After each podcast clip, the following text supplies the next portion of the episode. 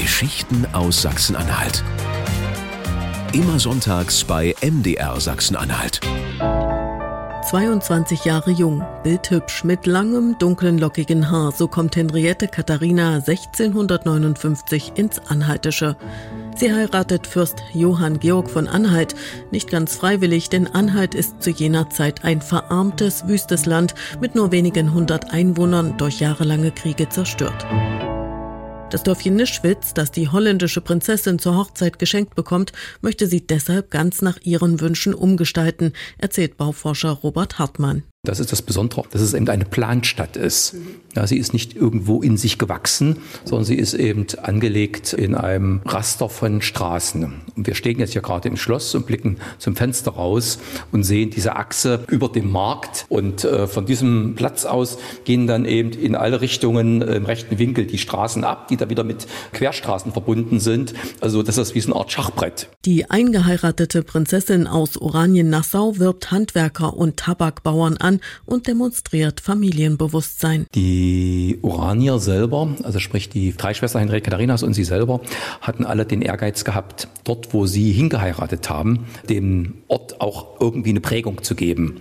Und somit entstand eben Oranienburg in Brandenburg, hier das Oranienbaum, dann gibt es bei Dietz Oranienstein. Vor genau 350 Jahren im Jahr 1673 wird aus Nischwitz Oranienbaum. Damals taucht der Name erstmals urkundlich erwähnt in einem Kirchenbuch in Wörlitz auf. Ein Ortsname, der auf das Symbol ihrer väterlichen Familie, den Orangenbaum, hinweist. Zehn Jahre später beauftragt Henriette Katharina den holländischen Architekten Cornelius Reikwart mit dem Bau des Schlosses, erzählt Historiker Wolfgang Savelsberg. Also das Schloss ist ein Stück Holland. Alleine die äußere Architektur unterscheidet sich grundlegend von Barockbauten dieser Zeit, es sind also sehr strenge, glatte, einfache Formen. Ein Architekt, der im 17. Jahrhundert hier gewesen ist, hat geschrieben, also es ist königlich eingerichtet, aber das Treppenhaus und die Dielen nur aus Dannenholz, ne, Tannenholz, also kein Parkett. Man wohnte im Residenzschloss im, in Dessau und fuhr nur hier für Feste raus.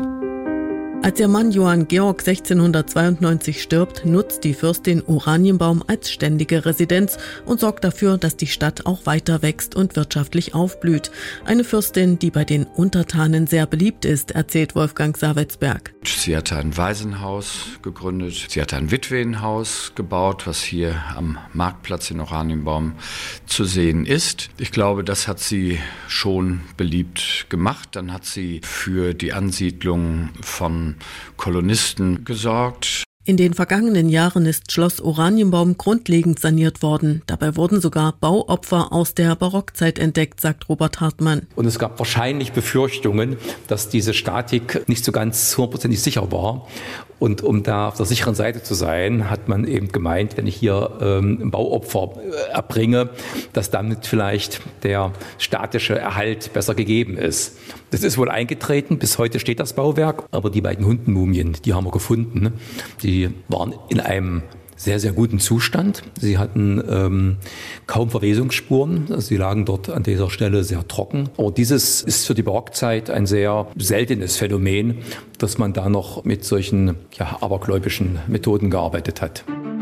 Park und Schloss Oranienbaum sind bis heute ein einzigartiges, original erhaltenes Barockensemble, mitten im zum UNESCO-Welterbe zählenden Dessau-Wörlitzer Gartenreich.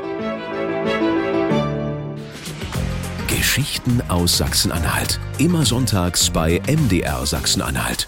Und jederzeit in der kostenlosen ARD Audiothek-App.